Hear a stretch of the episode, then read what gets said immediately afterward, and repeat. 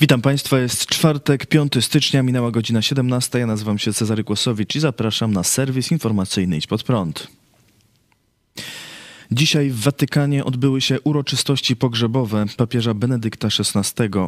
Został on wybrany na urząd głowy Kościoła katolickiego jako kardynał Józef Ratzinger 19 kwietnia 2005 roku. Jego pontyfikat przerwała decyzja o abdykacji, dlatego od 28 lutego 2013 roku był emerytowanym papieżem, a rządy w Watykanie objął papież Franciszek. Benedykt XVI zmarł w ostatni dzień ubiegłego roku, 31 grudnia. Zgodnie z jego wolą na pogrzeb przybyły tylko dwie oficjalne delegacje polityczne włoska i niemiecka, reprezentowane przez prezydentów Franka Waltera Steinmeiera i Sergio Mattarellego. Wielu polityków uczestniczyło jednak w uroczystościach nieoficjalnie, wśród nich prezydent Polski Andrzej Duda i premier Mateusz Morawiecki. Przybyli też m.in. kanclerz Niemiec Olaf Scholz, prezydent Litwy Gitanas Nauseda, prezydent Węgier Katalin Nowak i królowa Zofia z Hiszpanii. Na pogrzebie Benedykta XVI zabrakło prezydenta Stanów Zjednoczonych Joe Bidena, który tłumaczył się wolą zmarłego papieża, by uroczystość była skromna. Najwięcej emocji wzbudził jednak papież Franciszek i wygłoszona przez niego homilia. Ksiądz Tadeusz Isakowicz-Zaleski napisał na Twitterze: Nadzwyczaj króciutka homilia papieża Franciszka na pogrzebie Ojca Świętego Benedykta XVI. Żadnych konkretnych odniesień do wielkich dokonań zmarłego, żadnych osobistych refleksji, żadnej ludzkiej empatii, byleby jak najszybciej odfajkować, aby watykański supermarket znów mógł być otwarty. Homilię Franciszka skrytykował również katolicki publicysta Tomasz Terlikowski, zaskakująca homilia Franciszka, trochę taka, jakby ksiądz mówił na grobie kogoś, o kim nie miał wielkiego pojęcia, więc opowiada ogólnie o roli, jaką pełnił. Odniesień do bogatego życia Benedykta XVI brak. Brak podkreślenia roli, jaką spełniał, tak jakby to nie miało znaczenia. O poprzedniku zaledwie kilka słów, tak jakby była obawa, że on przesłoni obecnego papieża. Na tle homilii, którą głosił kardynał Józef Ratzinger podczas pogrzebu Jana Pawła II, słaba, bardzo słaba homilia. Słaba także dlatego, że nie oddająca choćby w części tego, co znaczył Benedykt XVI dla Kościoła. Słaba, bo nie znajdująca słów, by pokazać następstwo, szacunek, pokorę wobec poprzednika. O znaczeniu, nauce i fundamentalnym przesłaniu papieża Benedykta XVI mówił natomiast protestancki pastor Paweł Chojecki, który użył sformułowania pogrzeb Kościoła katolickiego. W dzisiejszym programie Idź pod prąd na żywo pastor Chojecki przedstawiał pogłębioną analizę pontyfikatu i życia zmarłego papieża można obiektywnie pokazać jego kierunki działań, żeby uratować Kościół katolicki przed całkowitym odejściem od Chrystusa. Dlatego można dzisiaj powiedzieć, to nie jest pogrzeb Benedykta, to jest pogrzeb Kościoła katolickiego.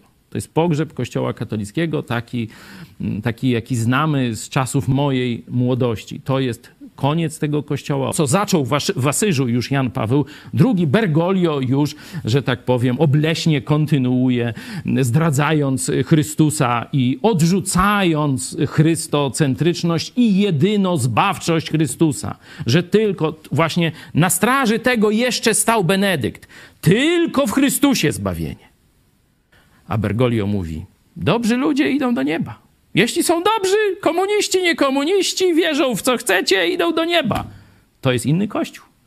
To jest, mówię, najpierw na Soborze Trydenckim była ta pierwsza zdrada, a teraz koniec Benedykta, to jest i wejście Bergoglio. To jest druga zdrada. To jest druga zdrada. W kościele katolickim, dobrze, żeby sobie to uświadomili katolicy, nie ma już zbawienia, to już od czasów reformacji, a dzisiaj już nie ma Chrystusa. Koniec. Mówiłem o tym testamencie Benedykta. Z jedną częścią się zgadzam, z drugiej nie. Pierwsza część no to tylko Chrystus. Solus Chrystus to jest protestanckie, luterańskie stanowisko. Tylko Chrystus. On jest drogą, prawdą i życiem. To w swoim testamencie Benedykt y, cytuje i to mówi o Jezusie. Mówi też, że to właśnie Luter właściwie widział prymat Słowa Bożego nad nauki ludzkie. No dalej druga część tego testamentu, wczoraj o tym mówiłem, że mimo wszystko jednak Kościół katolicki pozostaje tym Kościołem Chrystusa, pomimo tych wszystkich rzeczy. No tu się nie zgadzam, bo Pismo Święte mówi, że jeśli nawet anioł z nieba głosi Ewangelię fałszywą, to ma być przeklęty. Kościół katolicki od Soboru Trydenckiego, dekret o usprawiedliwieniu, głosi wszemi wobec, że zaufanie Chrystusowi nie wystarczy, żeby znaleźć się w niebie.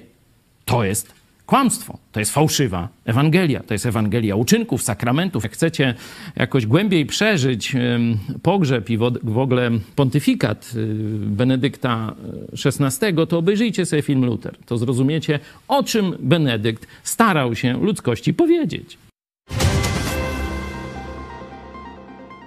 UOKiK zajął się Orlenem. Urząd Ochrony Konkurencji i Konsumentów wszczął postępowanie wyjaśniające w sprawie kształtowania się cen na rynku paliw. Prezes UOKiK poinformował, że urząd zwrócił się o informacje i dane będące podstawą do kształtowania cen. W pierwszej kolejności do największych podmiotów na rynku paliw. W toku postępowania wyjaśniającego pytania zostały wysłane m.in. do PKN Orlen. Rynek paliwowy znajduje się w ciągłym monitoringu. Wszczęliśmy postępowanie wyjaśniające. Chcemy tę sytuację wyjaśnić, przeanalizować. Przyglądamy się tej sprawie, powiedział na konferencji prasowej prezes UOKiK Tomasz Chrustny. Dodał, że postępowanie jest prowadzone w sprawie, a nie przeciwko komuś i poinformował, że w przyszłym tygodniu UOKiK zwróci się o kolejne dane. Chcemy drobiazgowo wyjaśnić tę sytuację, zaznaczył prezes. Od 1 stycznia 2023 roku wzrosły akcyza i opłata paliwowa, a stawka podatku VAT na paliwa powróciła do poziomu sprzed tarczy antyinflacyjnej 23 zamiast 8%. Nie spowodowało to jednak gwałtownych zmian cen paliw na stacjach, ponieważ pod koniec grudnia Orlen obniżył hurtowe ceny paliw o kilkanaście procent. Stąd pojawiły się oskarżenia, że w grudniu Orlen zawyżał ceny. We wtorek prezes spółki Daniel Obajtek stwierdził, że PKN Orlen to koncern, który stabilizuje ceny paliw w kraju. Gdybyśmy miesiąc wcześniej nie komunikowali, że chcemy utrzymać ceny w okresie przedświątecznym, mielibyśmy panikę na stacjach, stwierdził Obajtek.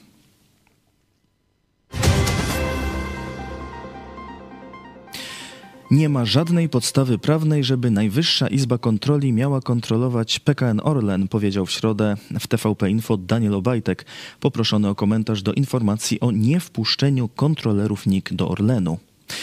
Prezes NIK Marian Banaś powiadomił o tym fakcie marszałek Sejmu. W piśmie skierowanym do Elżbiety Witek Banaś wskazuje m.in., że kontrolerzy są zastraszani przez koncern doniesieniami do prokuratury i że nie mają dostępu do umów zawartych przez PKN Orlen z nabywcami grupy Lotos oraz do dokumentacji źródłowej zleconej zewnętrznym doradcom. Prezes koncernu zasłonił się opiniami czterech odrębnych kancelarii prawnych, które według niego mają wysoką renomę.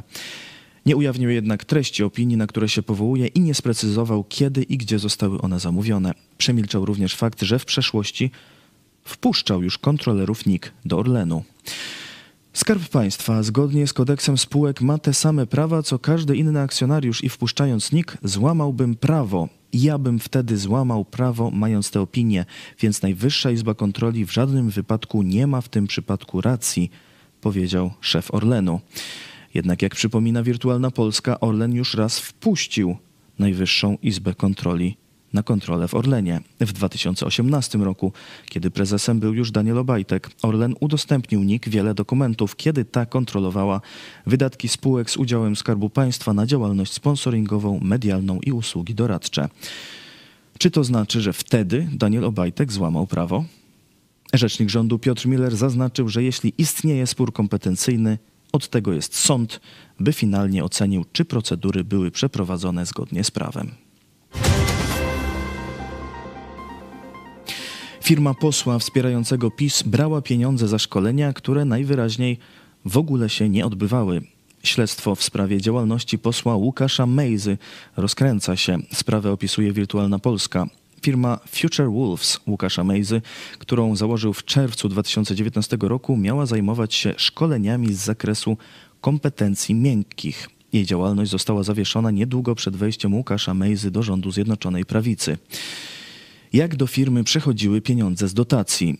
Sfinansowanych przez Unię Europejską programów pieniądze trafiły za pośrednictwem samorządu województwa lubuskiego do podmiotów odpowiedzialnych bezpośrednio za podział środków Agencji Rozwoju Regionalnego oraz Zachodniej Izby Przemysłowo-Handlowej.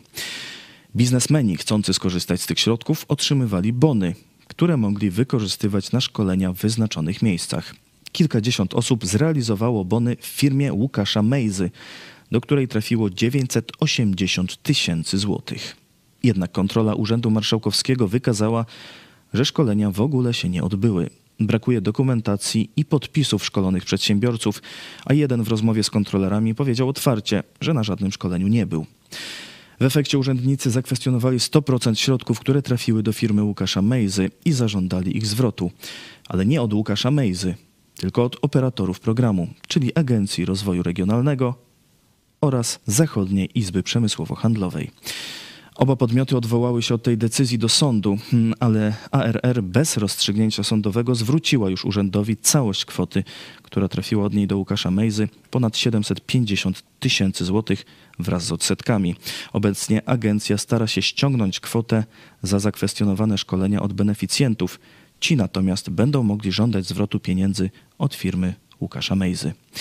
Część z nich zapowiedziała w rozmowie z Wirtualną Polską, że wystąpi na drogę sądową przeciwko posłowi. Śledczy przesłuchują wszystkich, którzy mieli skorzystać ze szkoleń.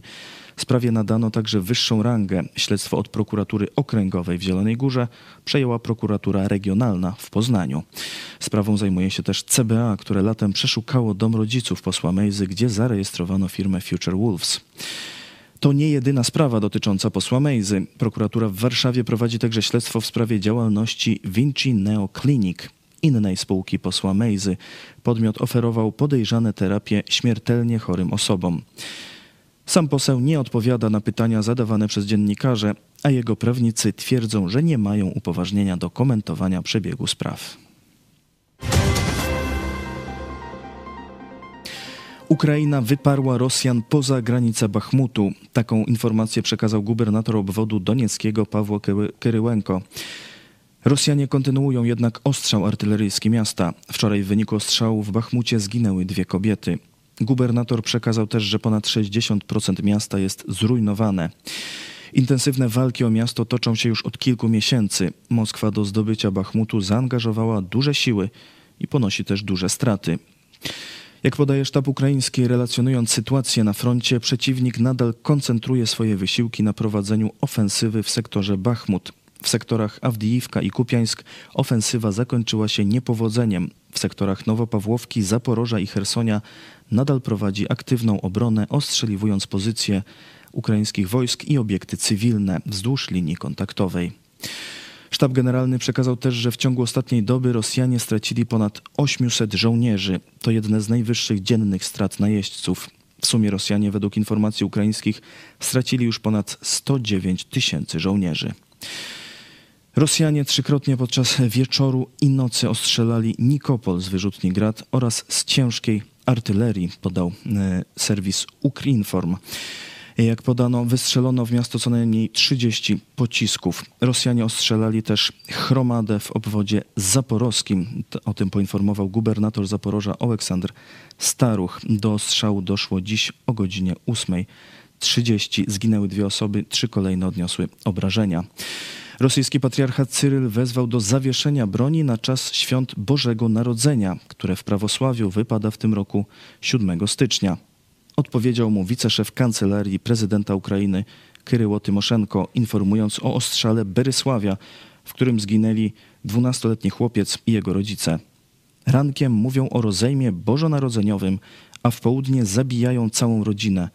Czym zawinili mąż, jego żona i 12-letni syn? Szykowali się do spędzenia razem Bożego Narodzenia, ale zginęli we własnym domu w cynicznym ataku rosyjskim. To wszystko w tym wydaniu serwisu. Dziękuję Państwu za uwagę. Kolejny serwis w poniedziałek o 17, a jeszcze dziś o 18 w telewizji Pod Prąd. Bóg niczego nie marnuje. John Stemkowski o życiu artysty. Zapraszam. Do zobaczenia.